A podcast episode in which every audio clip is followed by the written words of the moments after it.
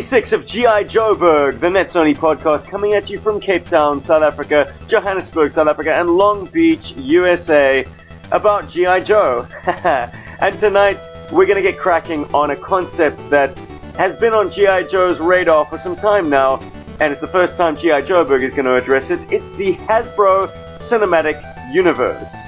We're going to be tackling it in a debate style, with a motion entitled the HCU will enhance our hobby. Proposing the motion and picked at total random will be Rob and Paul. Opposing the motion, naturally by a process of elimination, it's Cujo and Steven. And while it pains me greatly to be negative about about this new cinematic venture, I will try my damnedest to uh, do fuck, whatever. I'm a gas bag. Anyway, what's up, gents? How you doing? I'm ready. I, it all comes from a place of passion, negative or positive. Uh, it's all good. This is our first episode back since uh, GI Joe Con 2016 in Atlanta, and I am beaming with excitement because why? Because there are new GI Joe toys hitting retail. New toys to talk about. there have been some great reveals uh, at the JoeCon new characters. That is probably the most exciting reveal uh, in those glass cases. We're getting completely new characters, which makes me a very happy boy. I know I'll be adding a few of them to my forces. Hmm, new characters. Well, I say move over Snake Eyes. The coolest character is now Shooter. Talk amongst yourselves. well, Shooter comes to us way, way back from one of the pages of issue number one of G.I. Joe, A Real American Hero, way back in 1982. She is the de facto 14th member of the original 14, a character that was retconned, essentially, but hey, she is there on that panel of that page of that comic book. There is a sort of team selection screen that General Austin and Colonel Abernathy are discussing the members best suited for their daring rescue of Lady Doomsday from the clutches of Cobra Command. And it basically has a mug shot of each of the original 13 members, but there's a 14th panel on the screen, and it has, well, the character's face is obscured. We can see that the character has dark hair, and has the code name Shooter, allegedly a, uh, a nod to Marvel Comics editor-in-chief Jim Shooter of the time. But this was a 14th character that uh, we we didn't didn't have an action figure of, and was later retconned into continuity as a character who in fact was in that first mission of the GI Joe team from the pages of, of issue number one.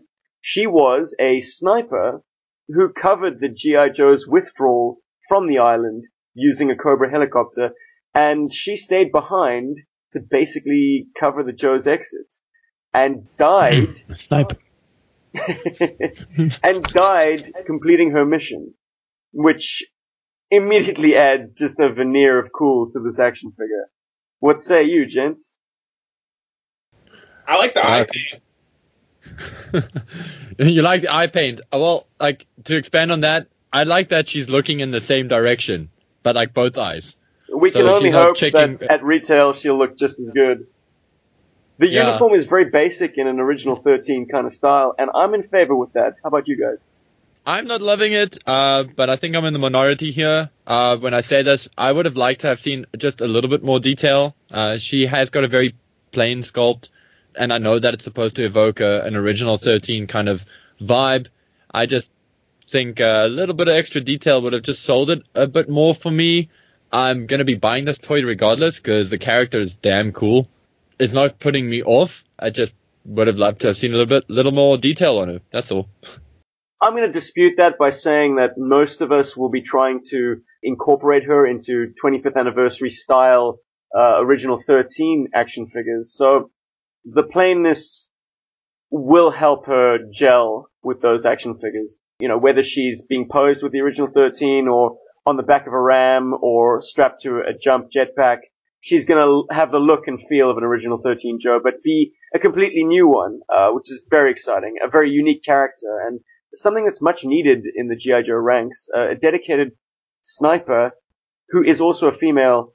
Uh, yeah, she kind of stands alone in that regard. Paul, may Yeah. I pose a question, brother? Do you see her romantically with anybody on the Joe team? Maybe a future two pack? I think it's just because I'm not a 14 year old girl, so I don't think about that kind of stuff, to be very honest. But uh, as a two pack, I can see her working really well as a, a badass girls of, you know, G.I. Joe three pack. So her, um, Scarlett and Lady Jaye, and maybe giving them like, you know, some cool gear, maybe updating Scarlett's original sculpt. I could see something cool like that happening. I could have uh, the shooter and sniper, or you know, the eyes and trigger kind of pack where you know you put her with somebody like Lowlight. You I could see. even have her as the uh, recluse, uh, never at the base Joe pack. You can have her and Outback together in a two pack to be separated. I don't That's know. horrific. She's never at the base because she's deceased. hey, we could have a, a dead Joe's five pack. What? Dude, you're on fire right now. Slow down. yeah, well, it, it'll be a bit of an in joke. Like you'd have had to have a bit of knowledge of uh, comic book lore, or maybe animated series lore, to know who the deceased Joes are. So you don't you don't have to ever guys, advertise it as like dead Joes. You could say something ominous like uh, Hall of Fame or In Memoriam. Yes, yes, or uh, killed in the line of duty or something, or yeah, the no- KIA maybe not pack. anything too on the nose, but honorably discharged. So- posthumous awards. Can we address Cobra's uh, affirmative action division uh, with the introduction of Tombstone? I, I and don't Tombstone, think ladies and gentlemen, is not when you go for a number two in the bush. So just putting that out there. Thank you I thought it was a clarifying that. wrestling move, isn't it? It is. Well, it's up for grabs. This character has no personality to me. How do we give this guy anything like to, to go off of? Tombstone, what is this guy? Like, what is he to you guys? If we could give him any personality, like an animal companion, maybe a signature weapon, what are you thinking here? Hey, I'm saying that Tombstone's going to be the most popular Cobra in Krugersdorp. Okay, is, is all I I'm think putting out there. Tombstone should come with a pet tiger. A tiger, you say? A tiger, yeah. And he should also have some facial tattoos. I don't know if that evokes any um, character from from the real world, uh, perhaps. Um, Uh, with the initials MT, maybe. I I would have personally gone for tattoos on the face just to give him a little bit more something, just to That's give his bad. character more depth, instead of it just being like, oh, action features are uh black guy in a Cobra uniform. In Stalker's original presentation, they gave him this crazy backstory that he was the warlord of an urban gang in Detroit. How you go from that to being a rather honorable and upright and like incredibly ethical soldier par excellence is anybody's guess. Dude, that's the power of the army. Tombstone is what you'd actually get when you take someone from the streets who has a, a, a life of violent crime behind him and then introduce him to a whole slew of new and powerful friends, uh, that being the Cobra organization. That's where I'm thinking Tombstone is headed. Well, a tiger, a pit bull, a, a, chromed revolver, a Glock. Like, I, I don't, I, I don't know. At this point, I'm like not, I'm like way past animal companion, and I'm going straight into exclusive, unique vehicle. We just give him a fucking rhino, dude, and it just got rocket launchers and shit on it, and it's like a vehicle, come animal companion. Because then he has something. Then it's like, oh, Tombstone, yeah, that's the guy that rides the rhino, the one with the rocket launchers, the one that's not a car or a tank. And Cujo, I know you right. say that the action figure itself looks rather generic and characterless. The base body is a fantastic sculpt, which I found quite wasted on the fact that it was a Pursuit of Cobra Firefly originally. It was a fantastic sculpt, but it didn't scream Firefly for me. So it kind of never became my default Firefly body sculpt. which is a pity because it is a fantastic sculpt. So it's breathed new life into a good sculpt that never really saw the light of day for me. I mean, I, have got that action figure. It sits in a box uh, and doesn't really make it onto displays or anything because that's not Firefly enough. It was an intriguing new direction for Firefly, but give that body to a new character and all of a sudden it will find the light of day. So I'm I'm in favor of that body. Hmm. Hmm. Stiletto, gentlemen, stiletto. Opinions, please. I think the face sculpt is dog ugly. Sorry, but it just it looks like a man. When I when I was shooting through images of Joe-Con, I didn't register that that was a girl until about the third time I actually went through all the pictures and actually started looking at them properly. I was like, oh, okay, that's that's a, a girl body. she does have a rather high widow's peak, but it's a new face sculpt, and maybe maybe the original character is designed to have a receding hairline because she's transgendered or something. I don't know, man. No, I'm not against that. I just I'm just remarking on it. It's it's something that I don't personally think is very cool. If you want answers though, gents, on the action figure of Stiletto, or at least her character, you're gonna have to take a look at Kindle Worlds because she is actually a fan's choice action figure based upon a character authored by a, a fellow called Bill Nedro, and you can read his his uh, original fan fiction on Kindle Worlds and get better acquainted with this enigmatic female character called Stiletto. Female, we think. They are allowing transgenders in the military now, but that's that's a weird way to take this conversation. Stephen, I think you should write a GI Joe Kindle story about a GI Joe group of psyop characters that make podcasts. Hmm. Cool. Okay. Well, uh, let's move on to some more familiar territory. Heavy duty. Paul. I'd say the the biggest loser at the convention was definitely heavy duty. A close second uh, being Falcon, and third place is Duke. But heavy duty is just he's really boring. I, I, think it's cool that they're using that big body that they've used for um, uh, retaliation, roadblock, etc., uh, and uh, Leatherneck and all that it's a big burly man body, uh, so it's great for characters like Heavy Duty. But it's just that the space sculpt is really boring. It has no character. I would have liked to have seen a few more nods to the actual original figure in this, uh, like the torn sleeves, that kind of thing. On the belt, it's still got those little notches for that functionality, for that like knuckle duster functionality that they added to the retaliation roadblock. This figure is a Frank and Joe, and it's not in any of the three packs that I want to buy, so it's not a figure I'm going to get my hands on, or that I care too much to get. Do you guys know an actor called Steve Harris? I don't know. He played uh, Eugene in The Practice, if you were a fan. He was also one of the bad guys. He actually was the squad automatic weapons kind of guy in The Rock. Black actor, shaved head, quite uh, sort of rounded jaw. Oh yes, I know who's well, about, yeah. yeah, maybe maybe you can uh, conjure up an image of him in your mind. But the face sculpt, just at a glance on heavy duty, kind of looks like him. It's just that the the sharpness in the face sculpt is, is missing. The features are very dull. That's that's the thing. Like, hopefully, when he's not viewed through a glass case, yes. it'll sharpen things up a bit. Because the the face sculpt is the selling point. Yeah, no, totally, and the only. I I just hate the reuse of the retaliation roadblock lower torso legs thing. It's just because it's they just I don't know they take something away from the the proportion of the figure. I don't know. Just uh, right now, I think it's the biggest loser. Falcon.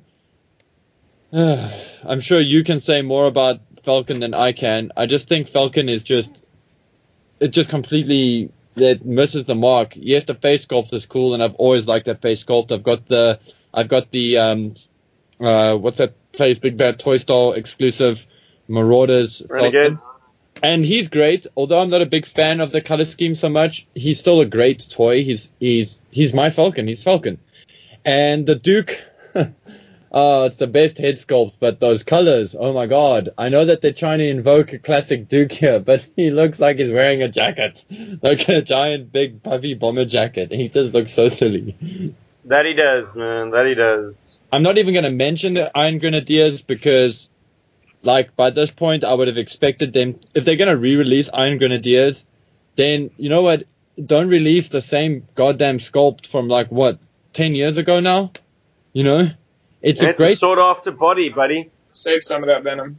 but it's still a battle armor Cobra Commander, and you can see it, and it's very obvious in this figure, and it just, it takes, like, and I've said this before in a previous, previous episode, they use those parts well, and they captured the look and the feel down to the T, I feel. But things are better, and the thing that just irritates me about this is just one thing that they just had to change. It's just the upper portion of the legs, where the quads are and where they meet the hips.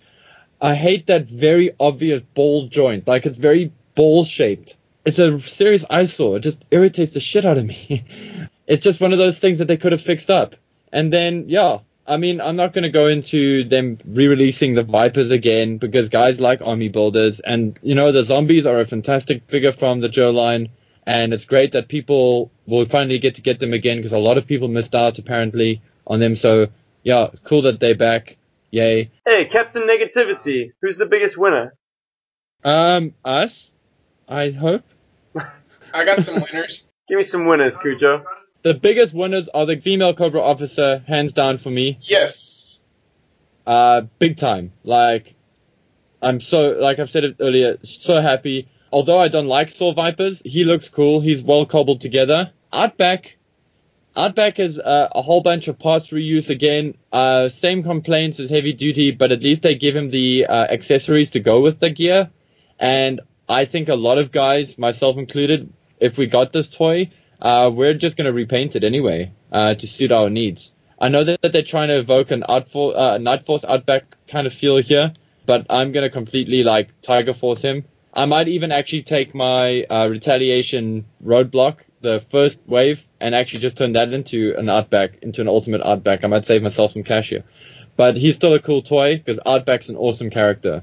Uh, my favorites for the line: female Cobra Officer, uh, Shooter, and Outback, and the Saw. They will most likely come home to me. The Cobra female officer is a good addition just because Silverface Cobra Commander needs some female drama. He's needed it for decades.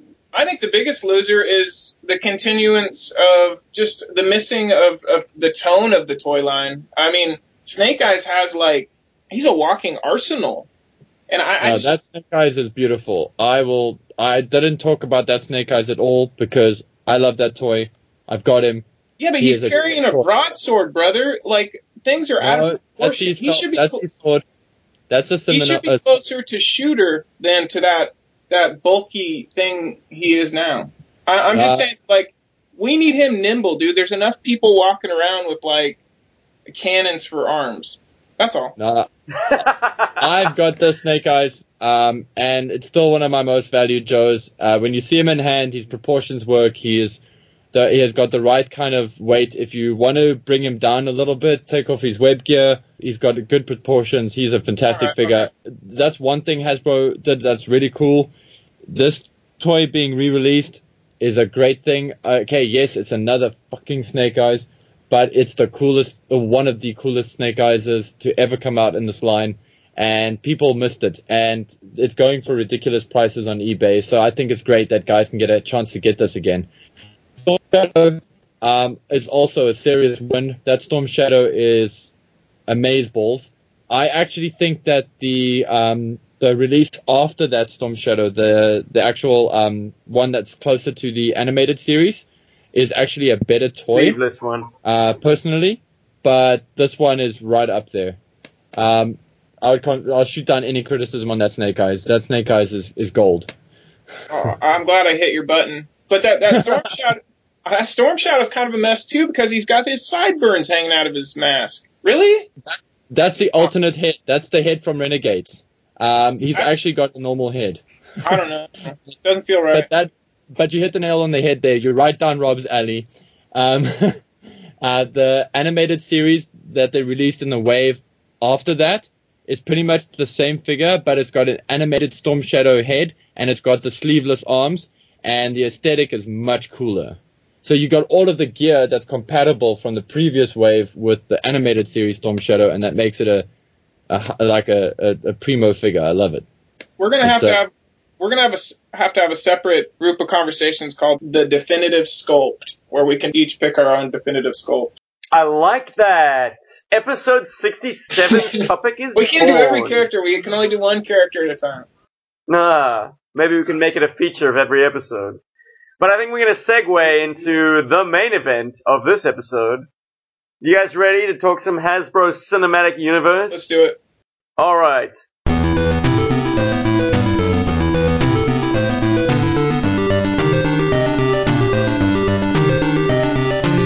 We're going to do a, a, more traditional debate style on this one. We're going to go around the horn, giving each of us an opportunity to, well, the proposers to propose, and the opposers to then reply.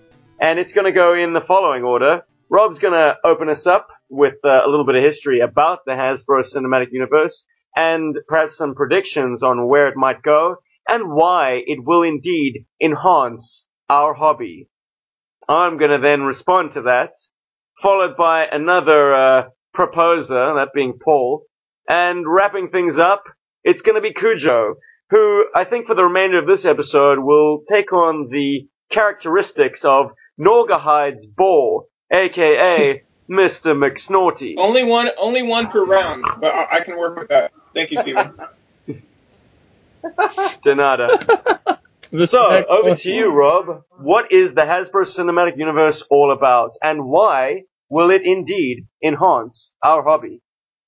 Oh, okay. So basically, at, at, this point in time, there isn't much information regarding this cinematic universe. We're essentially going on gut sensations here, very subjective points of view. We wouldn't like it any other way, I suppose. So basically, the information that we know so far is that Paramount and Hasbro are getting together to make a cinematic universe in the style of, say, the Marvel Cinematic Universe or the the, the beginnings of the DC Comics cinematic universe, where they want to make all their little properties work together in the same place and everything interact, and encourage lots of people to go to all their movies, because now you have no choice, because this connects to that and this connects to that. They've got together a writers team of quite a few writers. Probably the most notable would be um, Brian K. Vaughan, who's quite a big uh, comic book writer. Um, has also worked on a couple of TV series adapting his own things and also Lost as well as couple of other TV series. Um, and it's quite a diverse team of writers. Some of them will have worked on some of the Marvel movies that have already been made and will work on some of the other ones that have yet to come out. We also know that which properties are currently involved with the cinematic universe. And they are G.I. Joe, the Micronauts, Mask, Rom Space Knight, and the Visionaries. At this point in time, they haven't confirmed yet whether or not the Transformers are involved in this bigger universe. It kind of makes sense that they should be, but it's not being confirmed. The other thing we know is that the G.I. Joe universe is the one that everything is going to spin out of. But what has not been confirmed yet is if it's spinning out of the existing movies that have come before or if they're going to start all over again, going like, just ignore those old movies, and the last thing we do know is that the earliest we'll be getting the first film, whatever it might be, is in 2018 or 2019. We're about a year, two years away from our first experience of this thing, and I'm sure we'll probably do a follow-up with this topic. Oh, live broadcast from the Cineplex, of course. oh, excellent.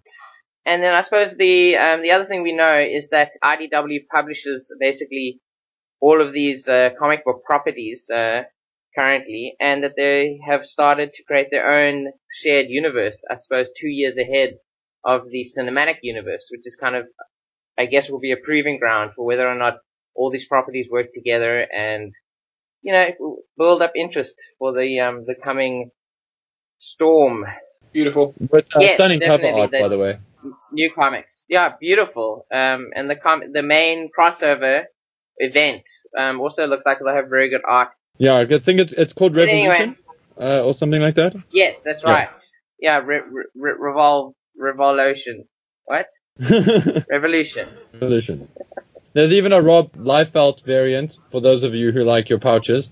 So You know, get in line for that. And those who like their uh, their characters not to have feet. Uh, some other things um, to to go with that. I mean, just to go with IDW is they're also doing an Action Man series, and I know that there was some stuff mentioned about that at JoeCon as well. But for all we know, we might even have Action Man in this uh, cinematic universe going forward. Um, no, I think this will definitely enhance our hobby. I mean, anytime that you make movies, you get lots of cool new toys that come out of that.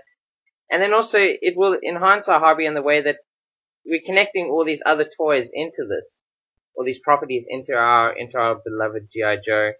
And that also expands our interests beyond that. So then, you know, maybe before we were just G.I. Joe fans, suddenly we're going to be Visionaries fans. You know, getting on our magical, uh, futuristic armor and just flashing each other with holograms. So I think that's, I think that's pretty awesome. I think that's my main, yeah, probably my main thing is that whenever you do do these really big things, it creates more interest and it encourages the, the company itself to produce better products, I think. So we're talking about the toys. Yeah, I think, I think, well, it, that's our hobby, isn't it? Our hobby uh, Agreed. Toys. Yeah. Bring it back, man.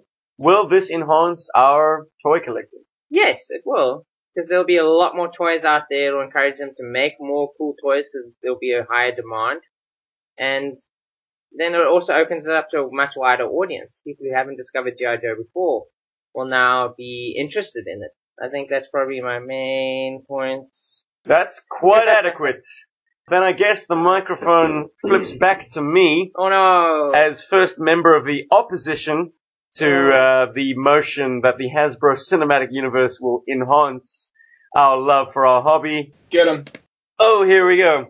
My opponent mentioned that uh, the Hasbro Cinematic Universe will be couched in the, the same style as the Marvel Cinematic Universe, and already we see a problem.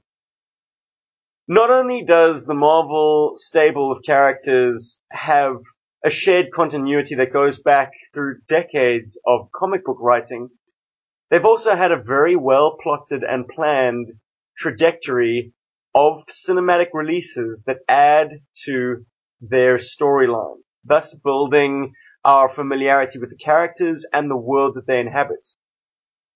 Hasbro want to smash it all into one movie. And anyone who's seen Batman v Superman Dawn of Justice knows exactly how problematic trying to do something that ambitious can be. Preach. Because things are dealt with very, very superficially and ultimately no justice is done whatsoever. The properties are not served by trying to smash this shared cinematic universe in one go. Testify. Or do you have a point of information? Alright, no, I think I forgot to mention. they, at least on IMDb, when they credit these um, different writers, they have actually credited them as being on multiple different films. So, so they're a not disparate bunch. Yes, so it's it's not that it's not that there's going to be one film. It's just that they have planned at least one film for each of these characters first, or each of these teams before they even perhaps you know move into this this very specific crossover film. Well, that's very good news indeed. Uh, if they are planning on playing a long game, all of a sudden I will concede that that, that certainly does make me a little bit more excited and, and less skeptical of this concept. Because one must admit that at the outset it just seems like a huge cash in. Like superhero team movies where we link up all our characters and universes is such a popular draw at the box office. Let's use our disparate stable of characters and just pump out the same concept. Yeah. Uh, some of those characters haven't been touched since the 80s. I mean, Visionaries, Rom, all of these guys need uh, a little bit more fuel to burn because they've been dormant for some time. Mask as well. Cool concept, but largely untouched since their heyday. So I hope this big team of writers managed to catch that lightning in a bottle that was the Marvel Cinematic Universe, but I'm sure we can all agree catching lightning in a bottle is uh, no small feat. But I think my primary opposition to uh, the Hasbro Cinematic Universe and the reason why it is not going to significantly add anything to our beloved hobby of toy collecting, and specifically G.I. Joe toy collecting is because I have been noting the steady decline in the quality and type of movie toys that we are being shoveled these days. They've gone from, I think, their zenith back with the Iron Man 2 action figures that were shiny, very multiply articulated, expansive in their scope, bringing in comic book characters in their comic book designs, movie characters in their movie designs, and concept characters that are just right off the pages of a toy designer's uh, sketchbook, uh, and smashing them all into one line. From that, we have seen a steady decline year on year to the point where our action figures are now two inches tall, have five points of articulation, and the worst paint apps uh, of any action figures I've ever seen, save for knockoff China Mall garbage, mass produced and bearing the moniker Super, Super Force Hero or Super Deformation Robot Robot Cop. and shit like that. Uh, and I can guarantee you folks that if we are seeing a crossover between particularly G.I. Joe and Mask, I can guarantee you the scaling will not favor G.I. Joe, it will favor the Mask 2 inch scale, or however tall they, those figures are, but the quality will not, not approach anything of what we saw from Kenner in the 1980s Mask line. Uh, so this is not going to enhance our hobby in any material way because these figures and toys are going to be ignored by those of us who enjoy the quality of yesteryear. So this is going to just be another misstep in toy history. Just riding on the coattails of a movie's mass appeal that toy makers know these toys are going to sell even if they're complete garbage and best left ignored by yours truly. And with that, I pass the mic over to our second speaker for the proposition. That is Paul Lobsher. Yay! Take it away, Paul. One of the coolest things to come out of Hasbro lately that's been an 80s line, and it's not something that I really like or have any love for whatsoever, but I can appreciate the quality of it, is My Little Pony. Yes, I said it, ladies and gentlemen. But if you take a trip to the toy aisle and you look at the My Little Pony figures, you'll see that the My Little Pony figures, in a similar fashion to the 25th anniversary Joes, are a a subtle improvement. Okay, let's say with the My Little Pony stuff, they're a, a major yeah. improvement. They're a major improvement over their original figures. Um, I know that a, lot of nostalgic fans, whatever, like the old ponies. That's cool for them. Whatever. I hate them both. But it's proof that that there is a line of toys that because it was very popular in a global consciousness, like My Little Pony, the products have actually gotten better. Um, so in terms of um, merchandising, there is the high possibility and the high likelihood of this film project being a huge success and them actually producing a high quality, you know, merchandise to go with the branding. To add to this argument, uh, unfortunately, as as much as comic book films are very popular at the moment, and as, especially with Marvel, there are not a lot of kids actually reading comic books. Okay, yes, I know there's probably someone in the back going, "My kid reads comic books." I'm like, that's great. Your kid's watching cartoons and he's playing the game, the app on his iPad. What I'm trying to get at is that there isn't as much uh, love for comic books as as what we had when we were younger. Um, so a lot of the merchandise for comic book fans is seeing a decline, especially in the smaller scales.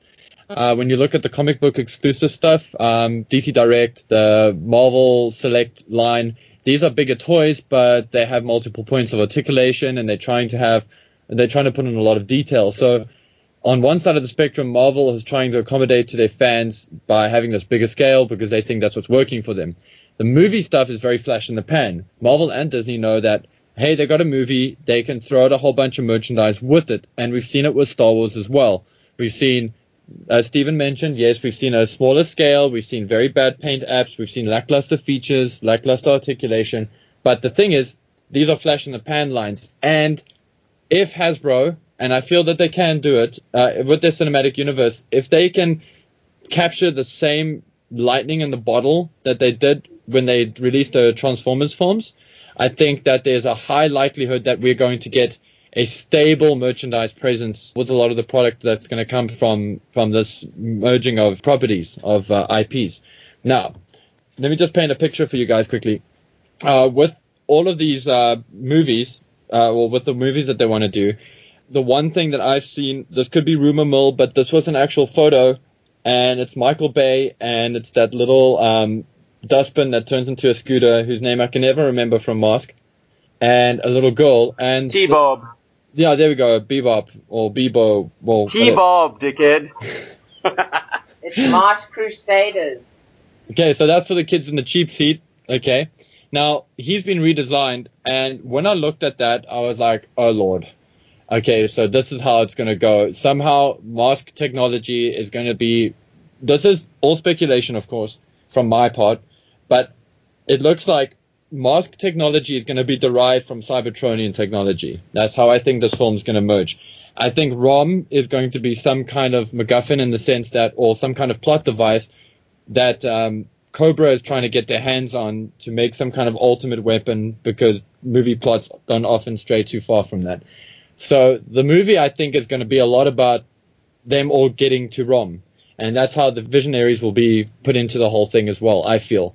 Now, I don't know if you guys have heard me say this countless times before. I'm not sure if the audience has, or if our listeners have, but I've always felt that the military portions of the Transformers films have felt more G.I. Joe than the G.I. Joe movies have. The team dynamics that are developed there, the sort of soldier archetypes, they seem to be more derived from G.I. Joe than the G.I. Joe film characters were.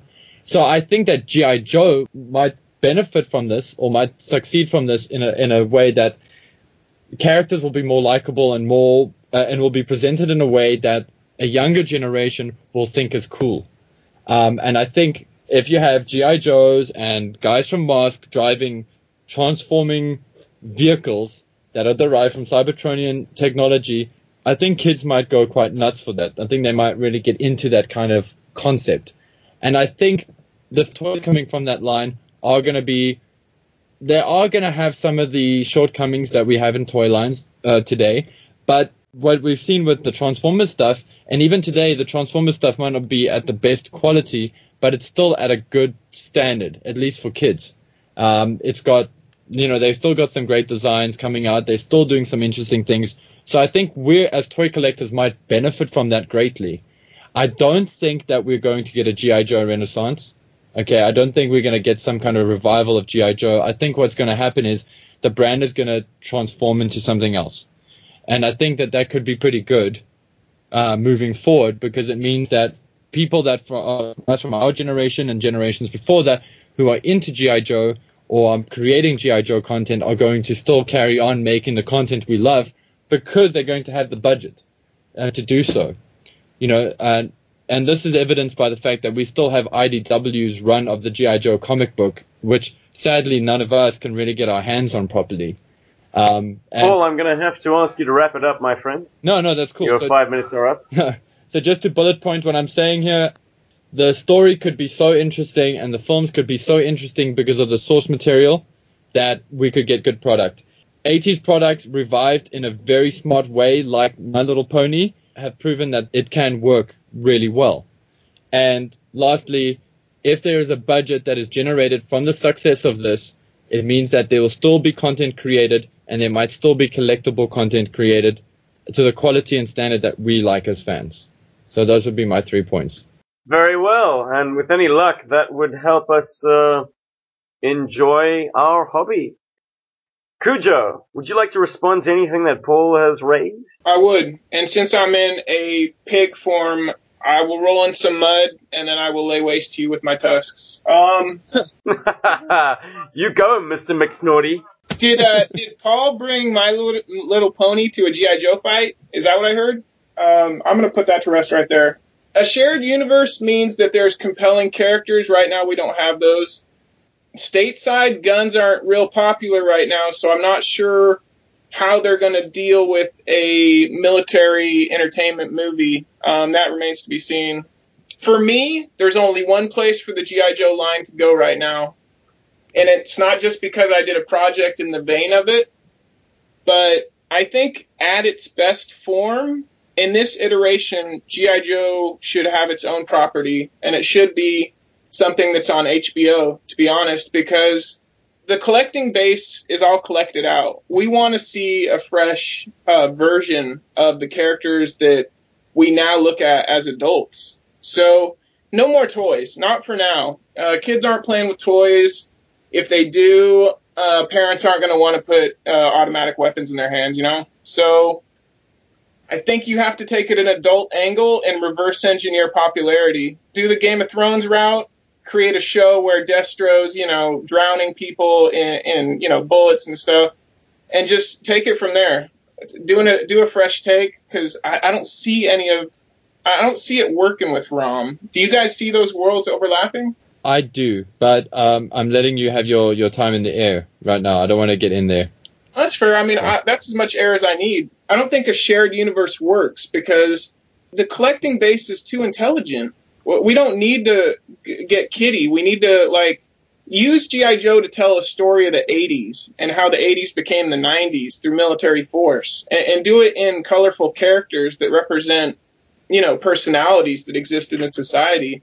Because the the GI Joe characters have so many flashy costumes, and they're they're they're so well designed to, to just cover them in body armor and you know oh, this guy's Duke because he has blonde hair, but he, he just has body armor on like like everybody else. Uh, th- that's not what So like GI Joe was. Michael was. Bay, everyone. GI Joe was people with boars and stuff running around with with crazy hats on. Like that's what they need.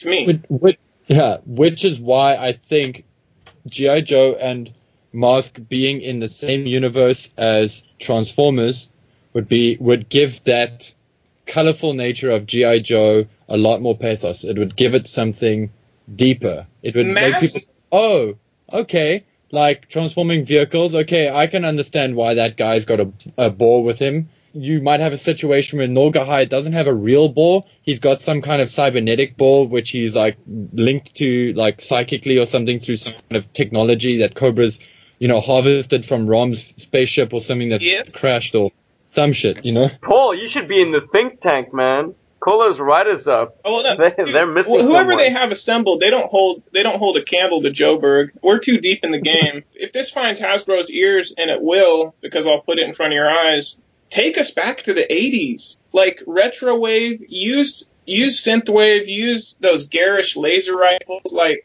take us back to some heavy metal shit. I mean, that's that's where it needs to go. Like, let's get crazy. Amen. And so you you believe then that the shared cinematic universe is a misstep Uh, for GI Joe? D- don't chase, I buy that. Don't chase trends. Ch- chase something new. Like the biggest mistake that Hollywood makes is they just chase trends, and that's all this is. I mean, Hasbro's out of ideas, so they're like, let's put everything in a blender. No, let's find the cult of the the characters again. That that world that GI Joe kind of swept us all up in. Like, let's find that, and then go from there. Mm. That's my two cents. Compelling stuff indeed. Rob, I do believe you've been keeping some kind of uh, tabs on uh, who said what in this debate.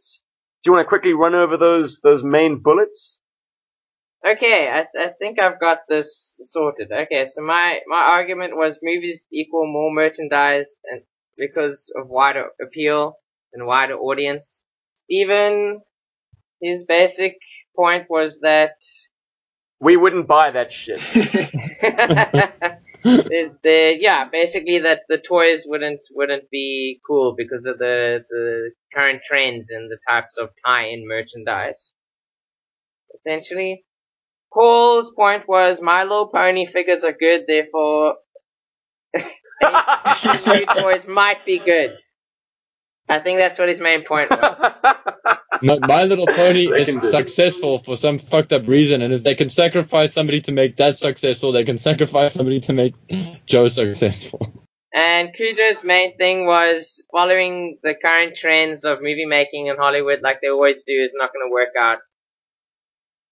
Hmm. It's not. It's not where GI Joe should be going at this point. That's that's very succinct. Yeah, that's very that's what I said. Boom. Yeah, no, it, it, I must say, uh. Cujo, you've kind of blown this debate out of the water somewhat because I, I heartily agree with you that it is problematic. They haven't nailed G.I. Joe, uh, truthfully in a cinematic realm yet. And to do this shared cinematic universe with no real foundation for what G.I. Joe in a live action medium should look like and feel like is problematic. I think we can all agree when Iron Man hit the silver screen, Tony Stark seemed to ring true. I think most comic book fans were in favor with his portrayal. And that set up a domino effect of very high fidelity, well fleshed out, and truthful comic book characters.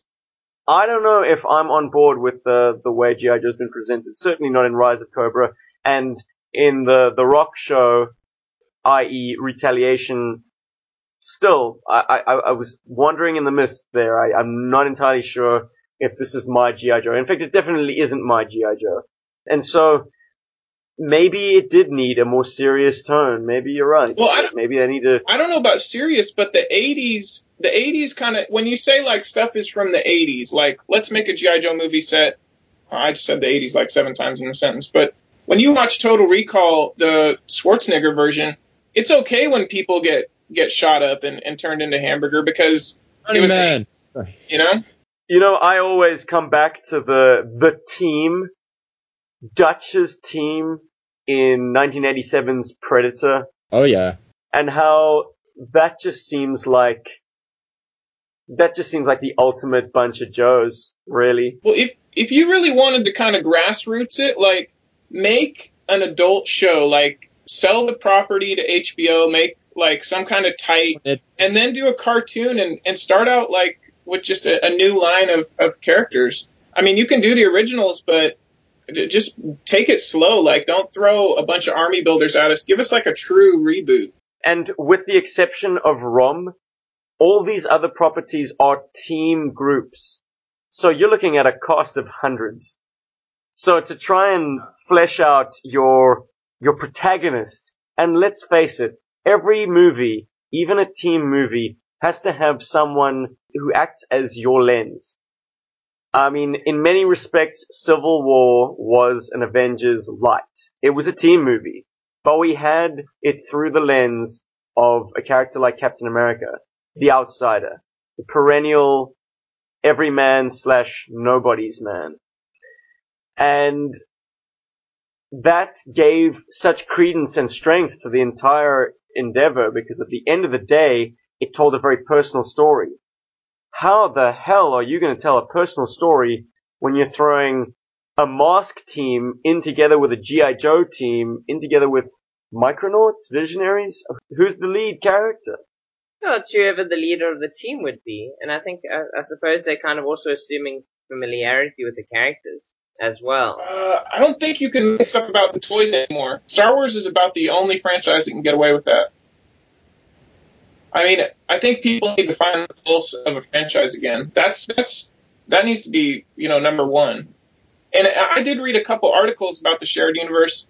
They were putting emphasis on like creating strong women characters, and that's, that's crucial to to the survival of any storyline. But to, to come out stressing that from the think tank, that to me just says, oh, we're about PC. And, and when people go in with that, you can't tell stories that resonate. Like you, you like basically like propaganda. It feels like. I, I I don't think that's controversial. That's just how I feel. I actually agree with you there um, because I've made similar points about Star Wars, about Force Awakens. So I do feel that that is something that could, you know, hinder a film of this nature. Uh, you must also understand that when I throw ideas out there, like, you know, like I gave, gave my, my sort of interpretation of what the film's going to be like, I'm doing it within the limitations of what is going to work for them, you know?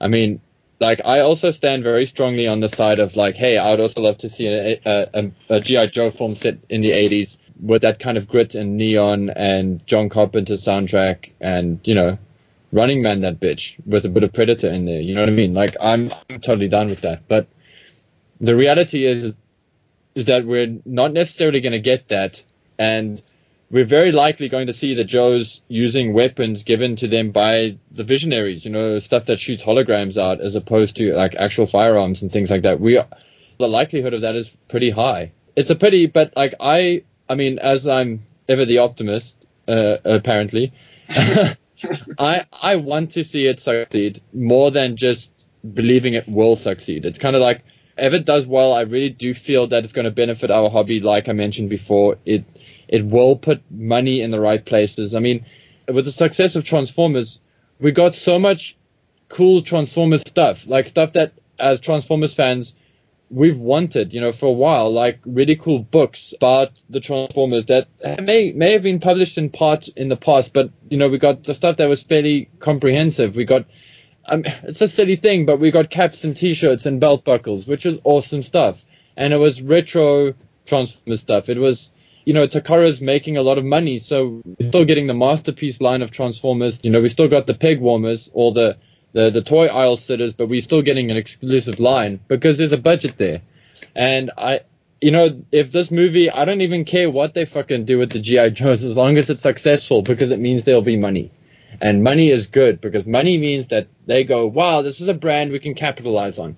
Turtles is also a really good example of an 80s brand that has been reinvented in a good way. Although many people our age that we speak to didn't enjoy the Turtles film, a lot of kids did.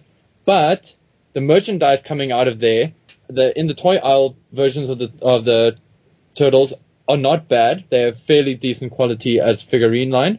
But the exclusive stuff, the statues, the Revoltech from Japan, the three zero stuff that's coming out, it's outstanding stuff. It's really great because people are like, oh my word, this franchise makes money, you know, so let's put it out. So, Paul, you are optimistic that the Hasbro Cinematic Universe will generate toys that you will want to buy. Definitely. That's yeah. that that's where you're going with this, yeah? Yeah.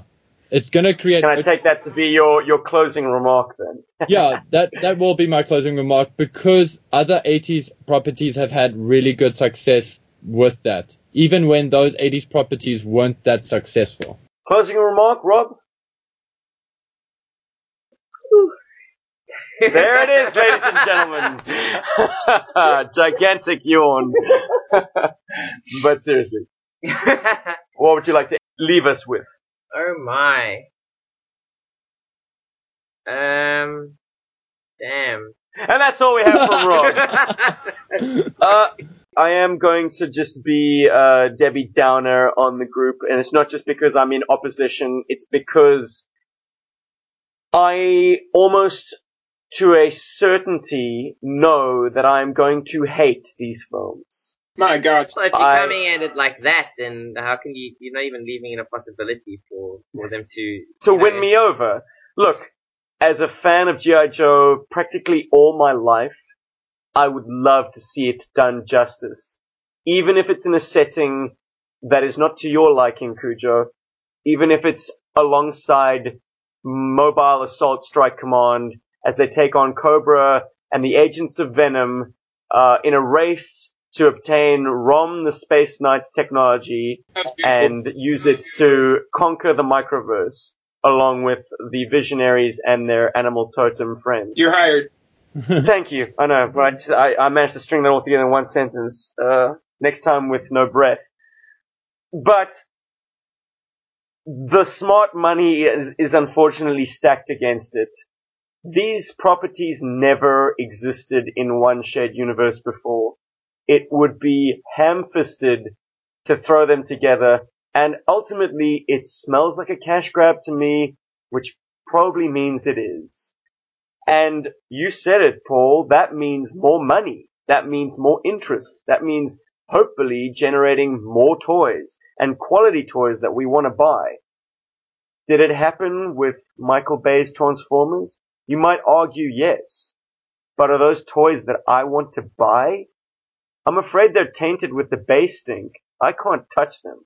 I want Masterpiece Transformers only because they remind me of the 80s and the iconic non-pimp my ride versions of the characters that I know and love. Fully. I watched a few minutes of Transformers Extinction, which almost ended me because this is not my Transformers Yeah, that at movie's all. dismal. because you don't earn a single Michael Bay Transformers Transformers. But just to put it out there, dude, it still made a shit ton of money, and Takara still feels safe in releasing that kind of product. Like they still feel, oh, there's a market because you know that Transformers extinction, as much as it sucked, did exceptionally well in Asian territories. It did exceptionally well worldwide. It made itself its own thing. And that's fine because it will attract its own audiences. People will flock to the cinema because they want that thrill ride that they know Michael Bay's Transformers or Ninja Turtles will provide. But to us die-hard G.I. Joe fans, we are being dealt several disservices by G.I. Joe's live action outings, and I don't think there is much chance of the Hasbro Cinematic Universe turning that around. All of a sudden we're gonna find the love again. I feel like we're headed down a pretty dark path, and it takes it quite a way away from the kind of Joe that we really, really want to see. Steven, will you tag me in for a second, brother? Mr. McSnorty, take it home. Nice. Psychic. Um, G.I. Joe is one of those rare brands that can grow with the fan base. We don't need to go backwards. Like, the world is a lot smaller, violence is a lot realer to a lot of people. G.I. Joe is a hard brand to kind of uh, do it right nowadays take it back to the 80s, like show us vibrant colors, find the Cartoon Network fan base, find the disenfranchised, tell us stories about our nation through the lens of these outrageous characters. Like, come on, Hasbro. Like, stop messing around. Uh, uh that's all.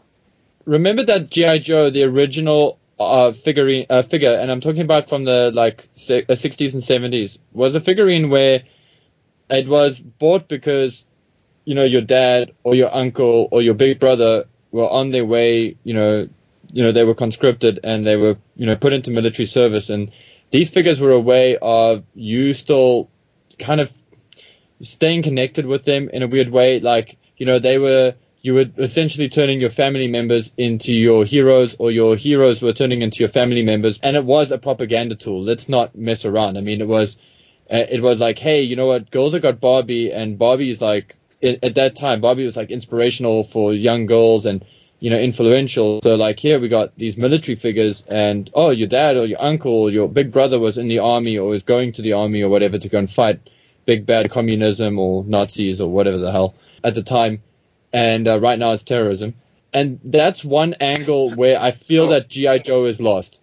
Like I know it sounds silly, but we're in a world now where if you want a figurine that closely represents what your bigger brother, I'm not saying this about everybody's big brother, and I'm and I'm definitely excusing people who have done military service, but the thing is, like a lot of the times, if if we had to make that figure today with that same concept, it's like, oh, here comes GI Joe. This one's the protester. This one's the one that sits outside Wall Street. This one's a vegan. This one's a hipster. Look at them. They can do absolutely fuck all.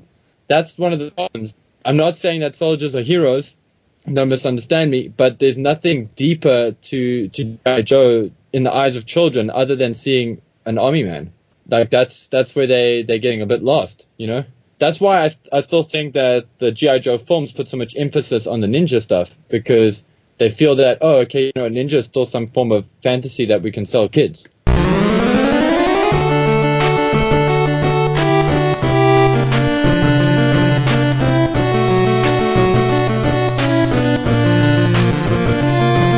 What a spirited discussion.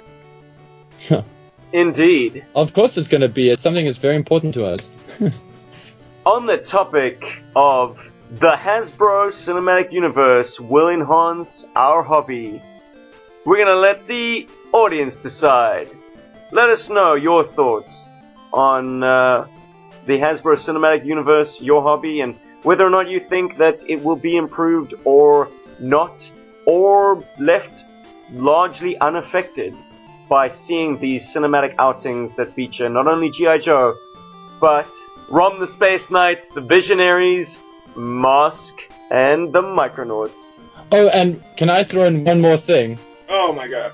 I'm not gonna stop you, but I would like. I would it's like, bedtime, motherfucker. I want to put up a poll, and I would like to see from our listeners, uh, on top of like asking them if they think uh, that you know it's going to be successful or not if it was successful in a hypothetical situation, who do they think is the property that's going to, going to be the most well received out of the bunch? You know, some of you might say Rom the Space Knight. Rom might be the most popular thing ever after these films.